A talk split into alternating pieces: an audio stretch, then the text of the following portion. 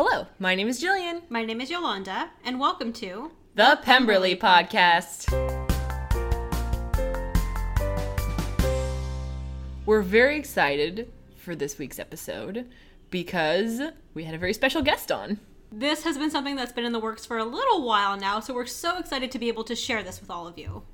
Yes, we had the very talented, the very charismatic, the very handsome Brendan Bradley on the show, and we just pumped him for information on starring in the Pemberley digital universe, and especially with his film Non Transferable, it just came out starring Ashley Clements, our very own Lizzie Bennet. The premise for Non Transferable stuck with reservations in her ex boyfriend's name. Amy Tyler decides if she can't change the tickets, why not change the guy? And so two strangers pack their bags for a whirlwind adventure across three continents to find out if love can be transferred to someone new. I like to think it can, especially since the latest Brendan Bradley. Who doesn't love that guy? If you have not yet watched this movie, you definitely should watch it. It's the rom com that we've all been waiting for. Oh yeah, with all of your favorite Pemberley digital characters. There's several uh, alum in this movie. And you can find this movie on Amazon at amazon.nontransferablefilm.com. We hope you enjoy this interview. Hello, everyone. Um, today we have a very exciting guest on our podcast. He was the star of Jeff and Robbie Fail History, Squatters, Hipsterhood, School of Thrones, Frankenstein MD, and was the writer, director, and star of movie Non Transferable. Please welcome Brendan Bradley. Woo! Gosh, look at the studio audience, you guys. We've upgraded. amazing. Wow. My kitchen right over Exactly. there. Yeah. so tell us a little bit about how your career began. Everyone sort of comes to LA from somewhere. Why don't you tell us a little bit about the beginning? That's crazy. The beginning it was still going to sound a little bit like the middle. Um, I'm originally from North Carolina, um, and I went to NYU um, to study acting, and so that got me to New York City. And then while I was there, I studied in London for a little bit, and then I came back to New York and started being a theater actor, and had no aspirations to move to LA. I was like, no way. Oh, I'm from the theater. I would never. Um, and while I was in New York, I began doing a lot of um, regional theater, but also producing small independent black box theater. And we started experimenting with making essentially trailers for plays where we'd record Okay. little pieces Yeah. and then we'd host them on our own terrible HTML website um, and embed like videos that half the time wouldn't play. Uh, this is all pre YouTube. Right. And we started noticing that we got more views on the videos than we were getting audience in the play every night because we were in these small theaters that could only hold like 90 people. Right. And then we'd get like a couple hundred views on the internet and we'd be like, well, there's more people out there than are coming in here. Yeah. That's interesting. And then the writer's strike happened. And when the like 2008? it was 2007. Seven, eight, okay. And the writer's strike happened at the same time that there was a Broadway stagehand strike. Yes, I Ooh. recall Yes. that. So Broadway went darkish. Mm-hmm. Um, meanwhile, there was no film and television really happening. Yeah. And so the entertainment industry on both coasts kind of shut down Yeah. to a degree. Um, and right around this time, I was thinking about trying LA out. Um, and I was auditioning all the time. And I booked a short film called September 12th Okay. uh, where I pretended that I lived here, but that I was visiting the East Coast. and I Skyped with the director. And they were like, well, when you come back to LA, let us know. And if your schedules works out, we'd love to have you in the film. And my dad and I got in a car and we drove cross country. Uh, and three days later, I moved to LA. Oh my Wow. gosh. And so I got to LA, I filmed this film, and then I realized, oh, I don't know anyone in Los Angeles. I just moved to a new city. Right. And so I started trying to find a community to fall in with. And that community happened to be um, the early, early web community during the strike. Um, would all meet at a bar every Tuesday night. And it was hosted by these guys that were creating a blog called Tubefilter. it was this weird little thing, like, who knows really? Like, it's not a real thing. Um, and they would do these meetups, and you'd get about 50 of the same people that would meet together all the time and mm. trade equipment, trade resources, mm-hmm. ideas, each other's apartments. Mm-hmm. And the idea was really, it, it was the stand up mic or the black box theater of Hollywood. where it was young yeah. talent experimenting with new stuff, telling new stories, and sharing resources and ideas and collabing with each other. And this was all as YouTube was starting to kind of build. There was no money in it. You know, no money had entered the space at all. Mm-hmm. And so you got to be involved in these really random, weird projects that I'm sure we now all regret. And I can totally tell you guys some stories because Pemberley, especially, Bernie Su has been private in some videos for a long time. Um, which it's not like there's anything scandalous in them. It's just that the quality, like if you look at, so my first series that I dove into, I made a bunch of commercials for YouTube early on, like pre-roll videos. Um, back when brands were just looking for random kids to make videos Yeah. rather than hiring ad agencies. And so I sold a bunch of these spots to different companies, and that helped finance my first series, Squatters, Oh, great. um, which was I'd basically written at the time a mini television show because the word web series wasn't even being used yet. Got it. yeah. And trying to explain that to anybody was impossible until they could see it. Um, and I basically did that because my agent told me, we can't get you auditions for television because you've never been on a television show. And I, said, Okay. and I said, that sounds like a catch 22. And that doesn't make any sense because clearly everyone who's on television right now at some point was not on television. Yes. So that's a lie. Um, but, but that's how the industry works. It's like in New York, that was true for being a waiter. You needed two years waiting experience in order to wait tables in New York. What? So it's like, wait, but how do you get the two years experience? This doesn't make any sense. So I created Squatters basically to create an IMDb credit that I was the series regular of a television show, mm-hmm. and it worked like gangbusters. The second I had Squatters up on IMDb, I started getting television auditions. I booked my first television show. That started all happening. So it mm-hmm. was a breakable system, which made it really exciting mm-hmm. and rebellious at the time to be a part of this web community. As that community infused together, I started meeting all these people, and through Squatters, I started getting to work with all these other great creators, and that's how I got into the YouTube thing. Wow, yeah, because we were wondering how you sort of got into digital, because now you're on TV, you're the Staples guy. It's true. It's true. That's a whole other side of my world and career, which is awesome. Mhm. That's awesome. Do you like prefer working digital to television or film or anything?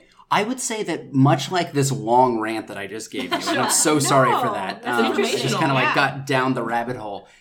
The I will always believe that the internet is the black box theater of hmm. Hollywood. Mm-hmm. And what that means for me is it's a place where any artist can just tell their story, mm-hmm. experiment with ideas. It's not being judged from a marketing perspective or a mainstream. You, you look at pr- productions, for example, I think the Public Theater in New York has become really great at championing early ideas mm-hmm. that now it's become almost a direct pipeline into Broadway mm-hmm. Yeah. uh, because almost everything now that opens there eventually into makes its way. But early on, the idea was just to allow an environment for people to experiment. And I mm-hmm. think that's what the internet truly provides is that anybody can say, I have this idea and they get instant feedback from an audience. You know, already like non transferable is less than a week in the world. And we're already getting great response on not just the movie itself, but how we're distributing it. Like, how is Amazon working out? How is Swigget working out? Like, where is it available? Where is it not available? What problems are people running into? Um, so that we can then know how to improve for the next project. So let's talk a little bit about how you got involved in the Pemberley digital universe. Sure. Was Frankenstein the first show in that universe that you auditioned for? Uh, no. Okay. So, um, to continue my abridged or not so abridged history of Brendan's ridiculous life in art, that web community that was meeting up at bars and helping each other out, mm-hmm. one of the people that was always showing up to that place was Bernie Su. Oh, okay. Ah. And he was a young filmmaker, and he actually became known as the photographer guy because he would show up with a camera to everybody else's premieres and events. Oh, And because he was so smart about it, he was like, well, obviously we need to document this stuff. So nobody else was thinking of that. So you'd leave a red carpet uh, or a screening of someone else's event. And everybody would be like, when is Bernie going to upload the photos? because no one had any photos. Oh my gosh. And so through that, he became this beloved character in that whole community and in that space. Yeah. And so Woody Tondorf, who was a young creator as well, had a show called Elevator that was for Break and HBO. yeah. Yeah, yeah, yeah. Elevator was basically the idea of what from a security camera in an elevator, series, a whole thing happening. It had to happen in real time, one take. And he had this little four walled set that people just rehearsed a quick script for like 10 minutes, went in a box, did it until they got a take all the way through, and left. So Bernie and him partnered up, um, and a, a guy named Derek Hausman partnered to do a show called Game Room, which was the same idea from a gaming console. Okay. Uh, there was at one point there was a I think it was called a Kinect or something where it it could watch you and it detected Yeah, movement. Wii thing, isn't it? Well, it, it was, was similar. It, was a pre-Wii. It was like a, Yeah. yeah, it was in that ilk of. they thought it was like new tech. technology, and then Yes. like it didn't really catch. So Bernie had this great idea. What if we did it all from a gaming console perspective? And so Hmm. you start with someone playing a game because you have the physical comedy of how ridiculous they were, Yeah. and then organically weave in these storylines that you could either watch one as a sketch or you could watch them all and get like a story of this relationship that was having troubles or these two best friends that were growing apart or so we had this really clever way of weaving those together. So we did game room. We did i think like 35 episodes of this show. Wow. like I said, it has all been removed from the internet because like, I think if, if, you search for me and you type in Game Room Brendan Bradley in YouTube, you can sometimes find the now unlisted or private links. But again, the quality is terrible. Like I look back at Squatters and I'm like, it's in 720p. Like non-transferable is in 4K. Like Right. the amount that technology has improved in such a short time is Mm-hmm. amazing. Yeah. So I was involved with Game Room. I was involved with the Guild, Legend of Neil, other big web franchises, and then obviously everyone I knew was doing this show called The Lizzie Bennet Diaries. Um, and I did Jeff and Robbie Fails History for Subway and USC. Mm-hmm. That was with Julia Cho, who you guys Yeah. interviewed. Mm-hmm. Julia Cho and I did a road trip to South by Southwest. Okay. We oh. drove in a car together Yeah. to Austin. When we got to Austin, we I was texting with Bernie. We showed up at a bar where Bernie was. And I said, "Oh, you've got to meet my friend Julia." Oh, wow. And they chatted all night. And then, you know, six months later, she was in the Lizzie Bennet Oh my Diaries. That's awesome. So it was. It, that's how intimate this community was. Um, Mm. And so I did early on audition for uh, the Lizzie Bennet Diaries, and a lot of. What for? diff- I won't say. Oh. only only because I think it is. I, I really do value this um, as a creator and and as an actor. Is there were so many wonderful wonderful performances in that show, which is why that show. I think the show was a great idea. I think it was Yeah. well executed, but truly, truly, that show lives and dies on the performances mm-hmm. and on the actors. You're asking to have people who can do 60 pages of content a day Yes. to shoot like 10 episodes in a single camera shot and mm-hmm. come in and out and have these high emotions. demanding, It's yeah. incredible. Not everybody can do that. No, and so yeah. the fact that that cast so well represented each of those characters, I don't ever, ever want to put in the world comparisons of like, well, what if it was that it's no, not at all. Like they chose correctly, you know, Mm-hmm. and just to even be considered for that universe. I knew at the time I'm not right for this particular universe, Hmm. and so it was it was interesting then to be considered for that. I was I've basically been considered. I've gone in for almost every Pemberley show that's ever Oh, Wow. okay. because again I've been a part of this community for so long. Yeah. right. So yeah. I've auditioned and been around for a lot of these different Okay. Yeah. projects. Right. Um, and you know, sometimes it was on the end of I wasn't really right for the role, and on other times, like I remember when they were doing Sanditon, maybe. Yes. Um, I was actually shooting another pilot at the time, Okay. Oh, okay. and so I couldn't be a Mhm. part of that project. So it, you know, it really was timing and finding the right role. Which then, when Frankenstein came along, so Brett Register and Lon Harris Yes. Yeah. uh, basically wrote and direct, directed and produced um, most of Frankenstein. Mm-hmm. Well, they did a show called QVG, which is a QVC Hmm. show for gaming. Mhm. That was for Oh, okay. Machinima. And we did like 40 episodes of that. Um, and it was just me selling weapons to the internet that nobody wants. And it was very That's funny and very like high comedy.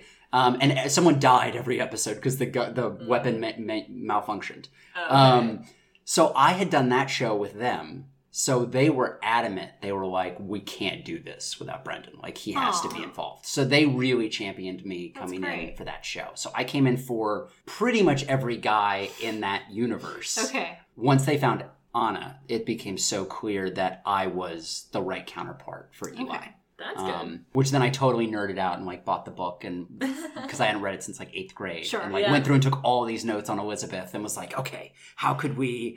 What is her storyline and how can I weave that in? And what are like subtle ticks and things that I Hmm. can do? And That's cool. So, yeah. what um did you read any of the books for the Pemberley? Did, like, because let's see, we've got Pride and Prejudice. Right. Emma Sanditon is like a posthumously published novel, so like no one's Right, really read it, but like it's out there if you want it. And what else? Frankenstein, I think. Yeah.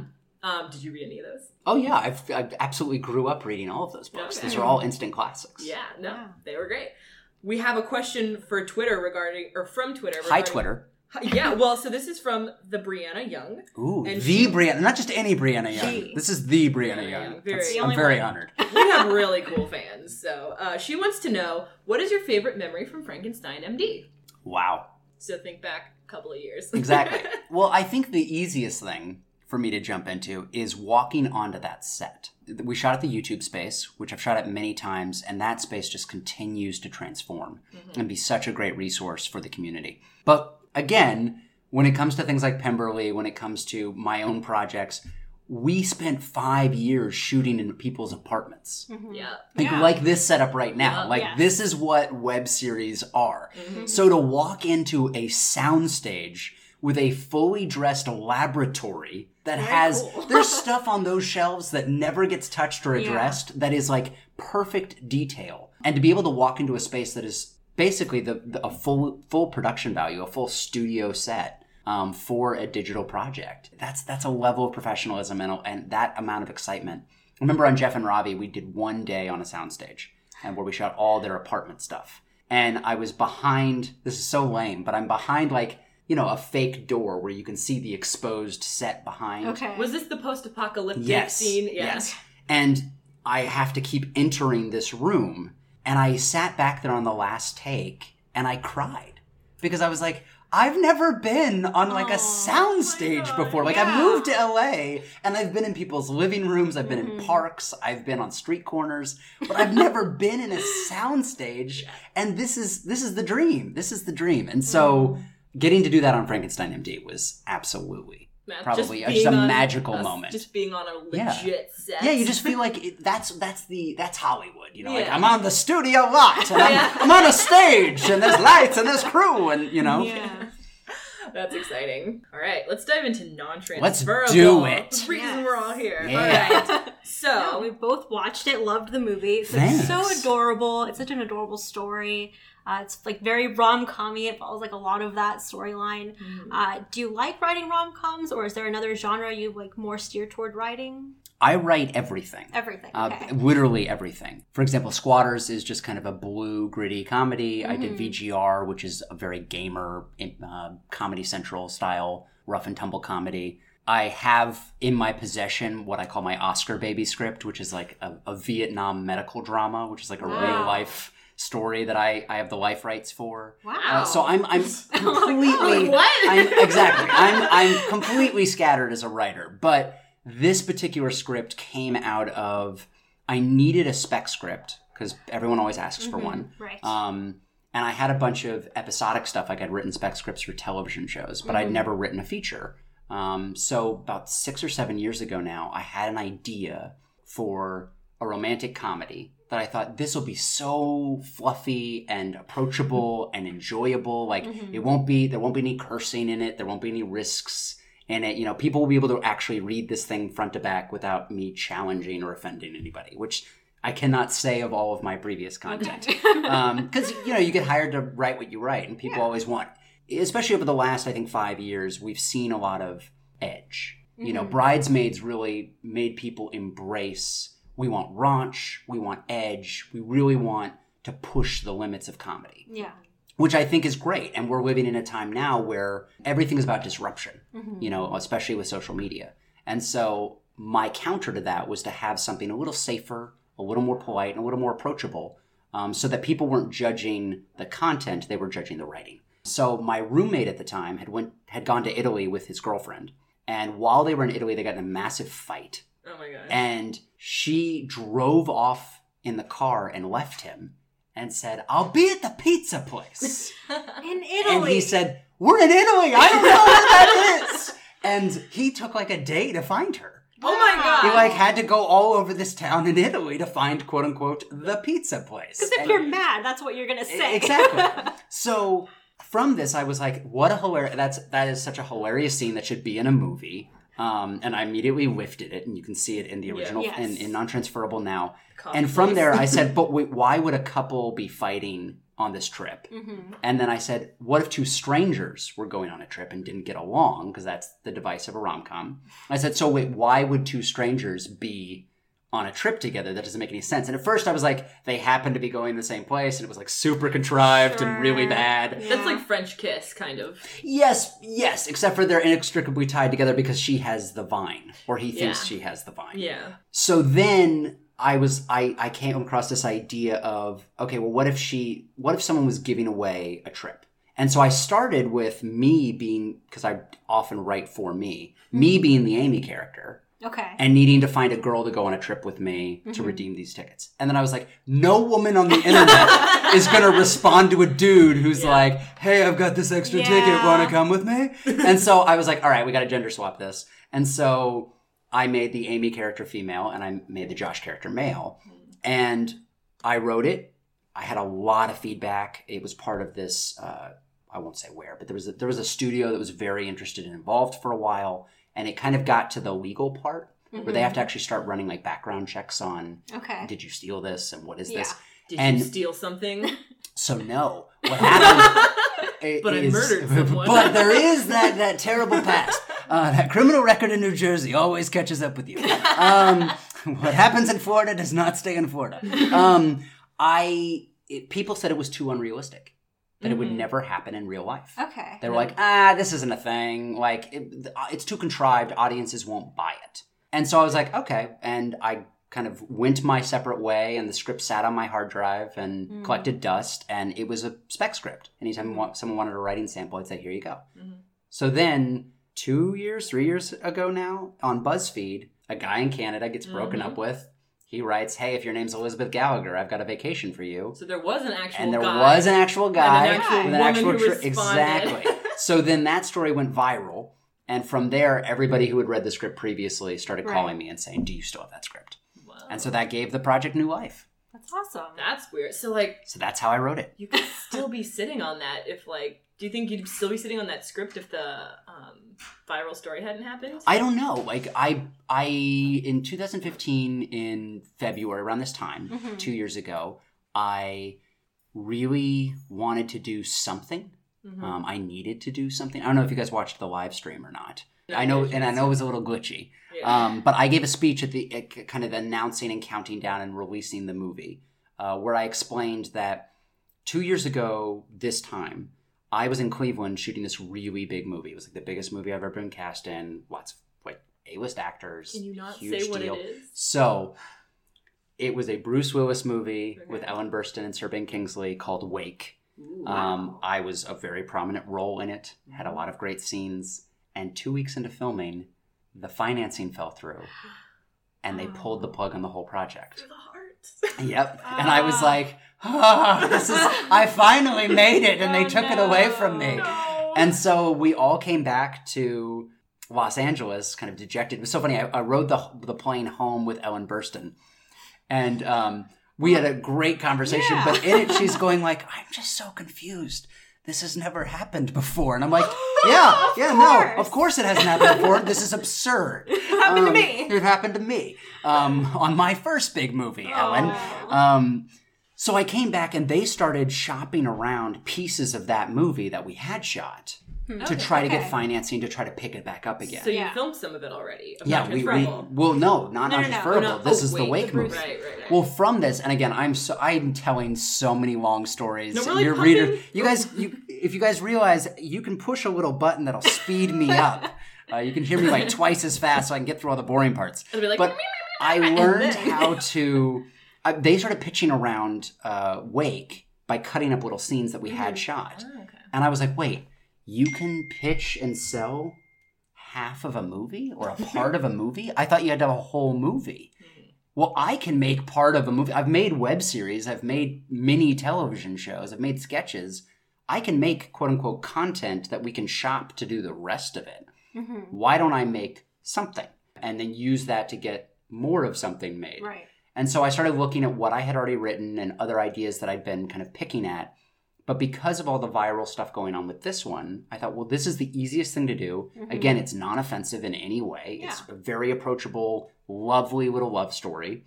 So why not make a little piece of this and pitch it around to companies mm-hmm. to finance and produce the rest of it? So did you film like the first 20 minutes in San Francisco?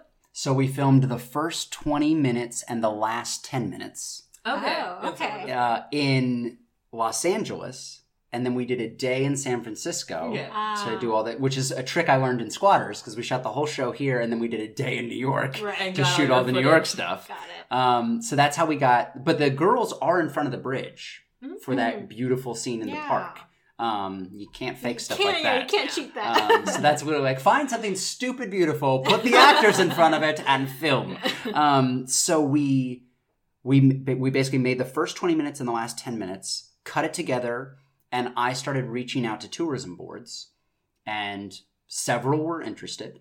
But Turkey had the most diverse landmarks and resources. Like we could basically go from a beach to a city to mountains. It really made it look like a full trip. yeah. And then they also have a national airline.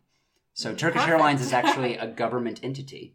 Oh, interesting. Oh, So okay. No wonder it's so nice. right. So, so the ministry can call up and say, "Hey, you have to fly these people," and they go, "Okay, great. Here's the tickets." Versus any other company, you know, if it's American Airlines, you know, the Right. American Tourism Board can be as excited as they want to be. I still need to negotiate with the CEO of American Airlines about getting free tickets. It's a mm-hmm. whole separate thing. Yeah. So this enabled us to basically, with one overseer, with one phone call, be able to activate the entire trip. Hotels, meals, equipment, crew, ground transportation, everything. So Turkey didn't happen until they presented themselves as the most accommodating like country to travel to. Yes. What did your original script have you visiting? So this is hilarious. Okay. Um, and and if you interview anybody else from the movie, uh, they will probably make fun of me for this. So because I didn't know where we were filming, Mm-hmm. in the original script, it was very vaguely Europe. I had written it while I was on a trip to France. Okay. So I had written it with France in mind. But in the script, the shooting script on set, it literally said location one, location two, Oh location three. Really? So there would be lines of dialogue that would be like, "Remember when we were, we were in location one?" Oh, you know, or like, "We're- "We're going to location three now." Like Oh it was, they would actually say that because they had to be placeholders Yeah. for where we would go, and I had to be able to explain to the governments, "This is how we're going to This is your location. your location." yeah. yeah.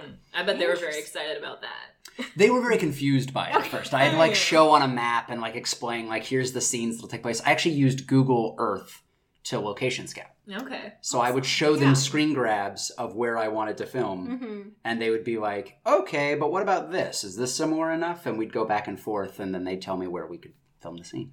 Awesome. You've been directing a lot of these projects that you've been acting in. Yes. Do you want to explore just directing on a set, or do you also want to kind of have those dual roles all the time? I would. It is wearing that many hats is makes you a little bit schizophrenic. okay. Um, it is its own challenge. I think that it's mostly out of necessity that I wear so many hats because it takes so much communication and time exponentially to loop a new person into, Yeah. into a creative vision. It's why on projects like most Pemberley projects, there's a very small, intimate core team. Is just we don't have the time and resources to suddenly now have, you know, a, a really strong director is going to take 10% of the budget and is going to need their own four month prep and is going to then need to bring their own crew, their own team, their own needs to a project.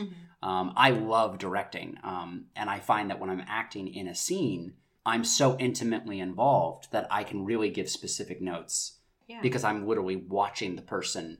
I'm not sitting there on a monitor seeing it. I'm actually seeing what's happening in their eyeballs.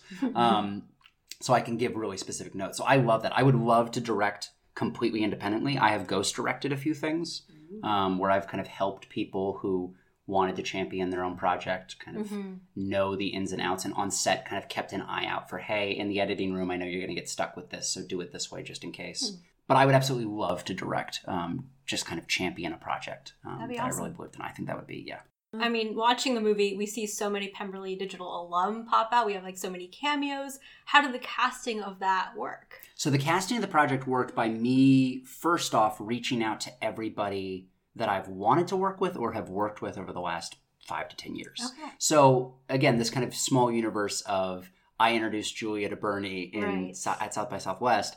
So Jessica Andres, Mhm. uh, who's our flight attendant Mhm. and who Yes. is beloved in the Lizzie Bennet world, And So- Emma. and, And Emma, Emma, That's right. She's the one crossover character there. Yes. Uh, Jessica and I went to NYU together. oh, wow. My very first directing, quote unquote, I assistant directed the Laramie Project in New York, and it was the very first time I'd ever directed, quote unquote, anything. Jessica was in that. Um, That's So. I've known Jessica for a really long time. You know, Ashley, obviously, I knew from the Pemberley universe, but then we did Muzzle together. Oh, Right, yes. So by working with her on Muzzled, I actually sent her this script because she's from San Francisco and we talked about it. Got it. I sent her the script a very, very early on in the process. And it was so funny because she wrote me back clearly very excited, but at the same like, oh, this is great, but also with like notes. She was like, Have you thought about it? And I was like, Oh, we're like, okay, we're like We're workshopping. cool, cool. Um Thank you for the advice. you know, and then you know, folks. Obviously, Ju- I'm trying to go through like everybody. Um, you know, Daniel, I've known mostly, I think, yes, from the world of Pemberley, but Mhm. because Julia has her theater company, and Yes. Daniel and I have both done plays with Artist at Play. Yes. So I've actually gone and seen his work at Artist at Play, and he's come and Oh. seen my work at Artist at Play. So we kind of have this like man crush, talent crush on each other, Oh. of like support because we're both, I think, we're both leading-ish men that actually prefer to play characters. Mhm. You know, Okay. he does brilliant character work. He truly disappears into into his characters, and so I think that we both kind of have an eye on each other. Like, okay, okay, I see you, I see you, cool, cool. You know, it's kind of like at NYU, there was like maybe ten guys that would go out for the same main stage shows all the time, Mhm. and we all knew each other. and We were like, one of us is getting it. Yeah. It's gonna be one of these ten guys, and everyone's just kind of like, okay, you got the last one. Okay, you, all right, all right. I see you. I see you. I see. You. Okay, I think this one's mine. Um, so, and then Eamon, for example, who's our TSA guy. Eamon uh, is a professional actor from huge movies like The Expendables. I volunteer and intern for this casting director named Deborah Dion, who does huge movies. And Deborah cast our movie as, again, kind of a favor Wow. uh, to say thank you for all the work I've done. But Eamon's one of those actors that comes in for her all the time. And the very first time he came in, he did this beautiful, like, he was going back and forth between accents and like languages and crying, like, like just the full actor's transformation. And he comes out of it and he's done with the, the audition scene and he's leaving and he goes, by the way, I really like squatters. Oh, And I was like, what? Are you fangirling? Yeah, and he's like, he's like, yeah, man, I checked that out. He's like, it's like the real New York. You did a really good job. Wow. And I was like, that's incredible. Like this professional actor just came in and just loved on my little web show uh, after he just did like Oscar worthy work. So Eamon's someone I've always kind of kept in my back pocket as someone I want to work with. And when it came to, I think the one person that I didn't know um, in this process was Shauna Malcolm. And Yeah. Shauna is somebody who, when I wrote the role, I wrote it for Melissa McCarthy. okay. Like that that that role was written Yeah. for a Melissa McCarthy type actress. And when I when we were casting, you know, we put out a breakdown, you get a bunch of submissions and you weed through all the submissions. Well, Shauna's submission was laugh out loud. I mean, she was so funny. Her channel was incredible, but she bills herself as wanting to be a Melissa McCarthy. Mm. So that immediately pinged for me as like, I think she's the right person. And you get excited about people because you're like, if they come in, all they have to do is be what I think they're going to be. Yeah. And, and and this is over. Like I'll give it to them in the room. Mhm. Um, and then sometimes people come in, they don't bring it, and you're like, no. and then other times they come in and you're like, yep, and we're done. We're Yeah. done. That's great. So Shauna was Shauna was that. She came in, she nailed it. We were peeing and laughing and crying all at the same time, and um, there was no question that that she was the right person for Marcy. Um, and then Katie Wee came to us via Ashley. Um, Okay. I think they go to Wesley Kahn together, uh, the acting studio. oh, okay. Um, they it. study there, and, and uh, Ashley teaches there, I believe. She recommended Katie for the table read. Um, and it was one of those things where you're like, you just want your friend to be in the reading, whatever, um, fine. And then, and then you, Katie shows up, and you're like, oh no, no, no, you found the exact right person to play this role. Awesome. That's great. So we have another Twitter question. Oh. Emmy X. Hey, Emmy X. She says, "Any crazy stories from filming abroad for non-transferable?" A million crazy stories. We know the drone broke. What else? Okay, the drone broke. Uh, that was a big day. um, every single day in Turkey was such an adventure. Like I could write a book on each day um, because it was a wild experience. I never, I don't think I ever truly thought through what it was we were doing. I had randomly contacted strangers on the other side of the world Right. to host a film crew, sight unseen, to make an entire movie in basically like two and a half, three weeks, It's a lot of trust. which is Yeah. a lot of trust, and that includes travel. Yes. Um, and so we showed up like the first night, and it's like two in the morning. We've been Mm-hmm. flying all day. One of the bags, obviously, you know, because this is what happens, gets Sure. lost. So we're sitting around an airport waiting for one bag to show up. And meanwhile, the crew's gonna have to get up in the morning. So we just go, you know what, just go. Just go. Like, let's get everybody to where we're staying tonight so we can all get some rest and wake up and shoot tomorrow. Mhm. And the one of the hosts that had met us at the airport was just gonna stay behind and get the last bag whenever it came in. So we all drive in this huge sprinter van, which is, are those like tour vans that have Mhm. like 20 people. Okay. So we're in this huge clunky van driving for like an hour away from where we landed because we flew into Istanbul, then we flew to Izmir, which is a smaller city on the coast. Then we drive an hour out of Izmir, and then we pull off of the main road onto a gravel road and start going down this windy, narrow road that doesn't even fit the full length of the van. Like get murdered. trees or yes, and I literally in that moment I went, "Oh no, I sold this into slavery." But I didn't. I didn't think about this at all. I'm so sorry. And I, it just occurred to me at that moment. I don't know who these people are. I don't know where we're going. I don't know what we're doing. Um, and I'm responsible for the lives of six other people. It'll be fine. It'll be everyone. fine. So like, I just kind of sat there and I, was breathing heavily, and I was like, "You can't." Everyone's looking at you. You have to pretend that this is totally what the plan was, This was- yeah, exactly. and just go along with it. oh man. And we get down this windy road and we land, and the door opens, and I hear this voice that I've been Skyping with for the last you know three months, and uh, this woman named Esra. Uh, and she comes out and gives me a big hug, and I'm like, okay, okay, all right, we're, we're safe for tonight. and tonight. we Organs. we load everything into this odd like villa, but it's it's all covered in plastic because it's the off season and it's winter okay. for them, so Yeah. it's to keep the heat in. Mm. You know, and we can't really tell where everything's dark and can't tell where anything is, and so we all kind of get settled in different rooms. And again, we're spread out over this compound, and I'm sitting there in bed going like. Is everyone okay? Are they getting sold into slavery? What's happening? I'm And okay. I'm okay right now. We get some rest. We wake up in the morning and everyone walks out. Basically, all the little rooms face this walkway that's open to what was kind of darkness. You walk out in the morning and it's the Aegean Sea. Wow. We That's are great. on the sea, like in this private villa Mhm. on the coast.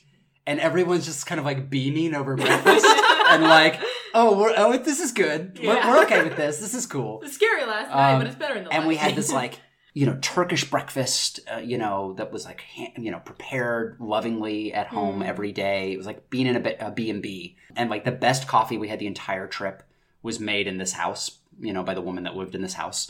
That experience of of expectations of waking up and being floored by and kind of setting what the tone of what this was going to be was Yeah. we were basically getting treated to a five star vacation to make a movie For which free. for free which was incredible four days later we're leaving the villa to go to the next location and somebody makes a mention of the cold water in the showers they're like well i, I took a quick sh- you know like don't worry i I think someone's like, I have to take a shower. And we're like, well, be quick. And he's like, well, I'm not going to take a long time. I mean, it's freezing. Hmm. And Oh. the woman goes, wait, why is it cold? Did you not turn on the heat? None of us had wanted to mention that we were taking cold Oh. showers because we didn't want to be ungrateful Right. Americans that were like, why is there no hot water? Yeah. Like, we thought like, hey, this is the experience. We're just grateful. We trust it. So the whole time, we'd been not saying anything when all they had to do was turn on the hot water heater Aw. because it was the off season, so it was turned off. okay. So this is just a fun ex- example of like cultural differences of like our archaic, stupid understanding. We're in a five star villa on the coast of the Aegean Sea, and we don't think to ask to turn the hot water on. When meanwhile they're going like, "Stupid Americans! Why, why are they taking cold showers?"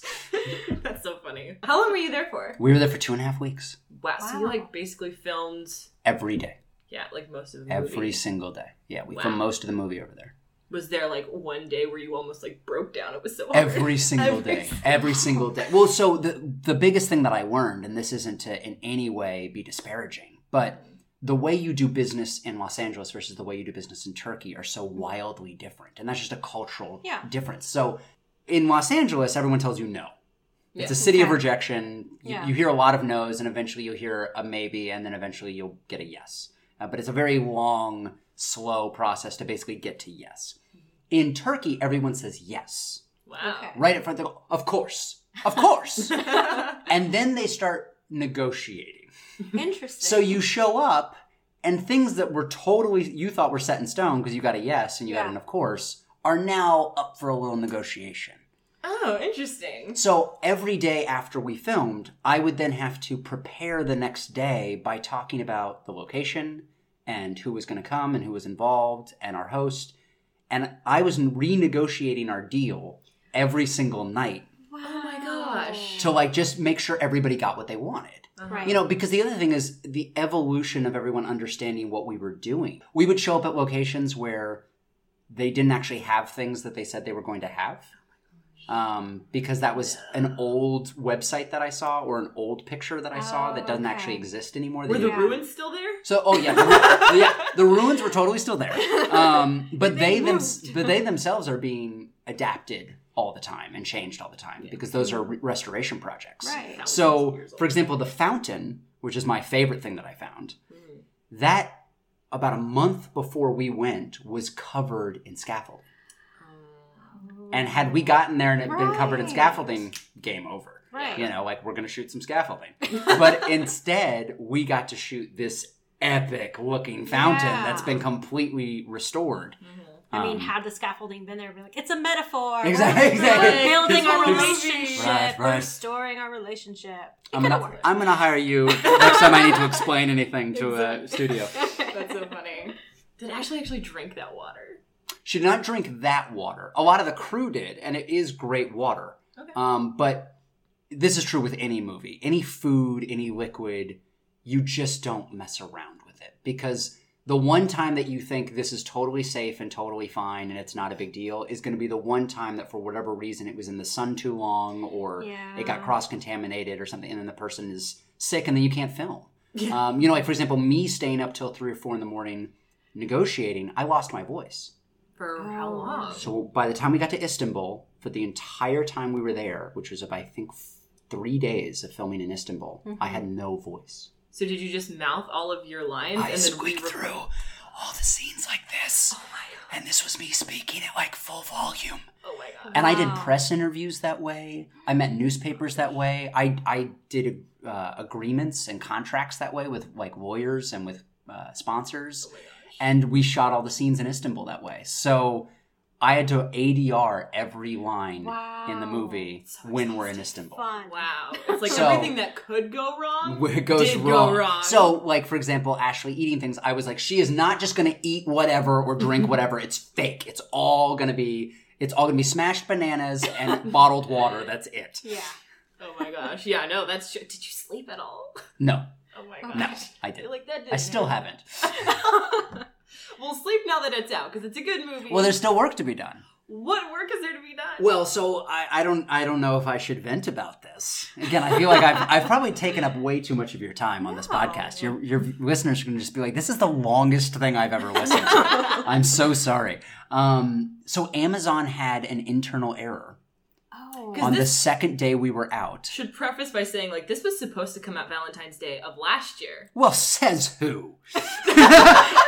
Well, All I said was Valentine's Day. I- It just happened to be 2016 when I said it. was it originally going to be on specified video or something? Yes. So originally, what happened is we were going to come out through a different distributor, and we were going to come out in a totally indie, the way we I've released content in the past, a total digital release. And then because of the success of this movie called Lazer Team from Rooster Teeth, Yeah. hmm um, that movie suddenly made people get very excited about influencer movies or digital, Digital, yeah. movies. Uh-huh. And so we got approached by two people from very fancy studios. well, I won't mention their names. There's only like five studios. Exactly. But two of the five All right. um, who basically said, hey, hey, hey, hold off. Don't do this yourselves. If we get involved and we shop it around for you, you could actually get, and they started throwing out ridiculous numbers. And I should have been smarter and I should have said, no, like that's, that, those are made up integers. That's not but- a real number. But when you hear numbers like that, it's not necessarily about like, I'm going to be rich. It's legitimately going, oh my gosh, we can make another one. Mhm. You know, you guys know from Kickstarter and Indiegogo, the biggest challenge is getting the money to make the next project. And mm-hmm. when you start hearing, oh my gosh, with one sale, with one check, if I just wait, if I just wait a month, we can make the next one. Mm-hmm. And I can call everybody and say, we're going back, you know, or we're going to Ireland this time, or mm-hmm. whatever it is. Right. And so my desire to make more content got in the way of me pushing this one to the finish line. Hmm. Um, and so I took the gamble, I held off. They did make good on what they said. We got a distributor um, that was very interested and was going to buy the movie outright. Um, and that was all going very, very positively. Um, and it would have done kind of a worldwide, especially television release on a very notable thing. Um, and then the coup in Turkey happened. And the way most Wow. distributors make their money is from foreign sales. Yep. Right. So as soon as there's a national crisis happening in the country that the movie is based in, the mm. foreign markets go, we're just not sure right now. Come back to us when we know what's happening with the mm. climate because they don't want, and this is true, you know, this movie is a celebration and a love letter to Turkey. Mm. Yeah. However, anybody could take it the wrong way or could say by promoting this movie you're promoting Turkey, which this is allied with this country and we're against that country. And I mean, there's a whole global geopolitical thing happening that has nothing to do with movies Right. um, and is much more important than movies. And so the distributor then backed off because they didn't want to release a movie that might cause any political backlash. And so that's June. So we then lost our distributor. wow. Oh no. We then found another distributor uh, who wanted to do a theatrical release, Okay. who wanted the movie to be in theaters. Sure. Who doesn't want the movie in theaters? That sounds exciting. Well, I'm going to throw my union under the bus because my I did everything by the book so that if by chance we needed to upgrade to a theatrical contract, uh, I wouldn't owe anybody any money. I basically paid everybody the right amount up front to Mhm. cover my bases, and I'd done the contracts in a way that they could be a little fluid. Now we'd owe residuals and we'd owe stuff like that, but everyone had been taken care of, except you know the lead guy in the movie who didn't get paid anything because he cast himself in a movie. And so my union wanted me to pay myself and pay penalties on the fact that I hadn't previously paid myself and pay residuals to myself, all which I lose money on because by paying yourself something through a third party, you actually lose money. So I was like, wait, can't we work something out because it's me? like, I'm fine. I don't need to pay me. I don't Yeah. understand. They wouldn't budge. They wouldn't do it. They thought it ah. would create too much of a, a precedent and a problem that they if they can't make mm. allowances for some movies and not other movies. And so we could not distribute theatrically. And hmm. so that's August, September. Those people didn't want to be involved. Hmm. So again, you just you'd see me pulling hair out and just being like, "Why didn't we just put it on Vimeo?" um, so then we found Lightning Entertainment, and Lightning Entertainment immediately understood what was happening, immediately understood the value of the movie, immediately understood the foreign market, immediately understood the digital market, and they had this new proprietary technology, the Swig, that would allow it to be embedded within social media. Okay. And so they immediately said, Yes, we want this, let's do it. And on a handshake, they took it to the American film market in November and they sold it in France and a handful of other countries. It's awesome. And so Yeah. from that, we began a conversation to basically gear us for a Valentine's Day release. And here we are. So really, you know, Valentine's Day is just Valentine's Day. it's a But yes, it has been it has been more work uh, to release the movie than it was to make the movie, and I could not be more excited to finally release the movie Yeah. and get back to you know the easy part, which is making the darn thing. Oh my gosh, that's you have had quite the year. Yes. Quite the like five or six years or whatever. Yeah. So what's next? What is next? That's a great question. I sound like Um, everyone you've ever comes talked to in? Hollywood. Yeah, well, so I, I, I, I'm still an actor in Los Angeles. Mhm. So I do Staples commercials. Um, I also do some voiceover stuff from time to time for different things. Um, I uh, have a episode of a. There's a new show called Doubt on CBS Mhm. that I play a role on. In I think the first week in May will be my episode.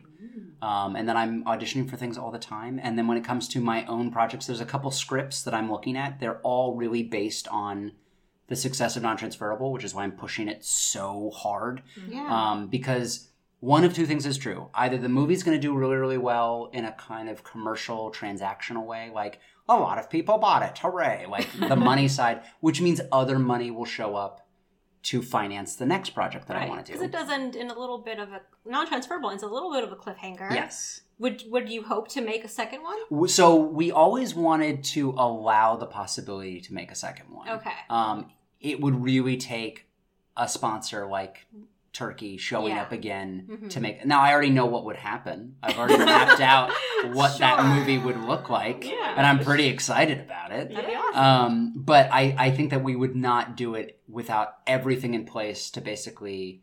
I, I don't want to do any of the hard part again. I, you know, Okay. I just want to make the movie knowing that this is where it's going to be released. This is when it's going to come out. This is how it's going to come out. This is who's involved. Mhm. This is what the budget is.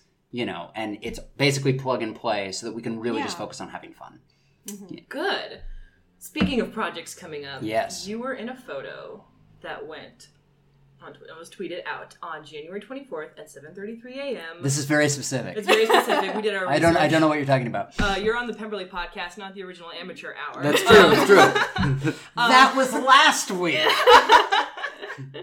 um, the Lizzie Bennet wedding. Yeah, You were in a photo with I was. Wil Wheaton and assorted other cast members. I was. In a script written by Ashley Clements. I was. Who you know. I do. Um, what can you tell us about that? Don't stop talking now. Oh, all right, you've been mouthing off for an hour. You don't get to hold back now, Mister. yeah. Um, I can tell you that through the process of making non-transferable, um, Ashley, who co-produced the movie with me, which is what you have to do to get anybody to come internationally with you, Sure. um, for practically no monies, she started articulating that she wanted to write, uh, to start writing, and that she had a couple ideas. Um, and I really encouraged her. I was like, well, you know, look, I can do it. So clearly it- it's possible. Um, and she, to her credit, turned this thing out. Like, so, next thing I knew, she sent me a copy of this thing. How long Wow. did it take? Um, I don't know exactly how long she was writing, but I think maybe three or four months. Wow. She actually like went from being like, I think I want to write something to then Mhm. like sending me a script and saying, What are your thoughts on this? Um, it's so structurally sound. It is Hmm. such fan service. Um, what's so cool is I'm totally guilty in that I watched the original show, but I did not read the books. Okay. And I, there's a lot of stuff that she references in that is apparently now part of canon from the Oh, books and from the universe around the universe. Yeah. So I think that's really cool that she's really given the one percenters um, of the folks that are really invested in this in this universe. But she then asked if I'd be involved in this reading, and I got to read stage corrections. You guys, like super, super fancy, awesome. super fancy. Um, but yeah, basically, when it when it comes to I'm I, again the, the old school web model and web community is you do favors for each other, you collab with each other. We're all in together to make the best content and to support each other's careers, and all ships rise. So Ashley, marathon non-transferable for me. She has been a hmm. part of this two-year journey. So any script she wants my help on in any capacity, I'm down. Let's ask some of our staggerer Twitter questions. Yeah, yeah. Let's let's go for a marathon session. I'll, I'll try to not be so verbal. Uh, we have Ash Sue, who asked if you could be anyone in the Pemberley universe, who would it be? Wow, that's oh, anyone in you- the Pemberley universe. and Pemberley Digital, probably. Pemberley Digital, But uh, Does it have to be okay? Because I was gonna say, um, so Pride, so Lizzie Bennet, Lizzie Bennet, Emma, Emma. Sanditon, Frankenstein, MD. I know you don't want to mess with casting. Yeah, but we're I- in our little fantasy. I don't know. here. Well, if then then in that case, I would say I would revert to your previous question and say I would have loved to have directed. Interesting. I, Okay, I would have really loved to have been involved in the original um, creation of the universe Hmm. uh, and establishing the visual vocabulary of that universe. Yeah. Um, Direct Ashley's movie. I would, hey, from your lips, do you hear that? Hear that universe?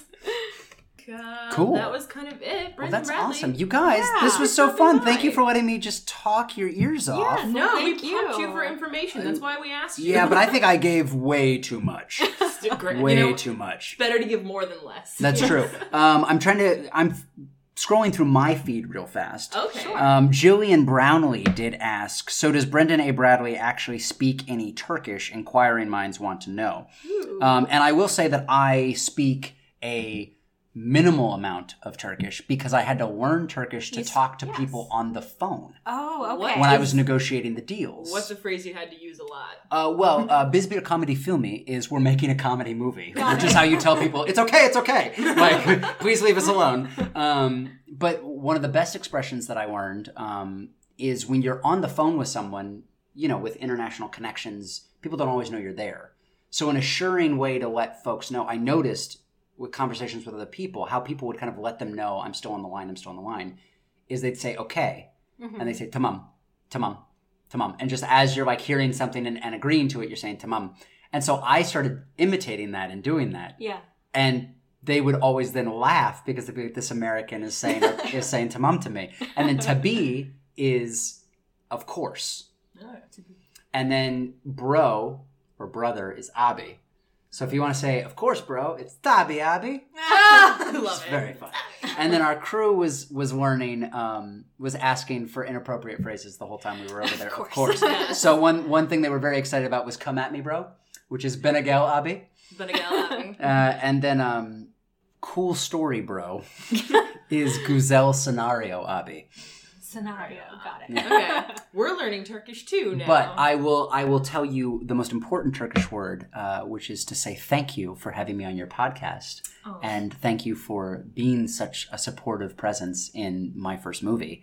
Is teşekkür. oh, So how to say you're welcome? teşekkür. You're welcome in Turkish. Excellent insert. In all We'll, re- languages. we'll, we'll pre-record it in the promo and Yeah. at the outro. so it'll be like. "No, no, no, oh, yeah. We'll say it. In our Well, thank you again. And Non-Transferable is out on Amazon, so everyone should go watch Yes, it. and if you are international and can't watch it on Amazon, right now we have what is called a Swigget or an e-ticket, which should allow you to watch the movie natively from anywhere in the world by going to eticket.nontransferablefilm.com. And as a shortcut for Amazon, it's amazon.nontransferablefilm.com. Perfect. And please leave reviews because that's how movies get discovered. That's how we get more popular. That's how new eyeballs come to the film. So mm-hmm.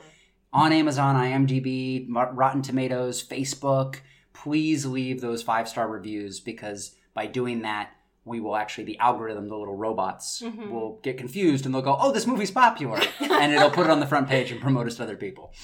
Perfect. Sounds great. Well, thank you again. Thank you Thank guys. so much. This is awesome. Yeah. That wraps it up for this episode. Check out our social media. You can find us on Twitter and Instagram at The Pemberley. We're on Facebook at facebook.com slash The Pemberley. And if you'd like to talk to us directly or have any questions, email us at thepemberleypodcast at gmail.com. And to support the podcast, donate to our Patreon page at patreon.com slash thepemberley or leave us a review on iTunes. That helps other people to find this podcast. You can find links to all of these pages on our WordPress page, thepemberleypodcast.wordpress.com, where we also include links to anything we mentioned on the show. And again, to find non-transferable, you can go to eticket.nontransferablefilm.com or amazon.nontransferablefilm.com to enjoy the adorableness of this movie. The adorbs! Thanks again for listening. Bye.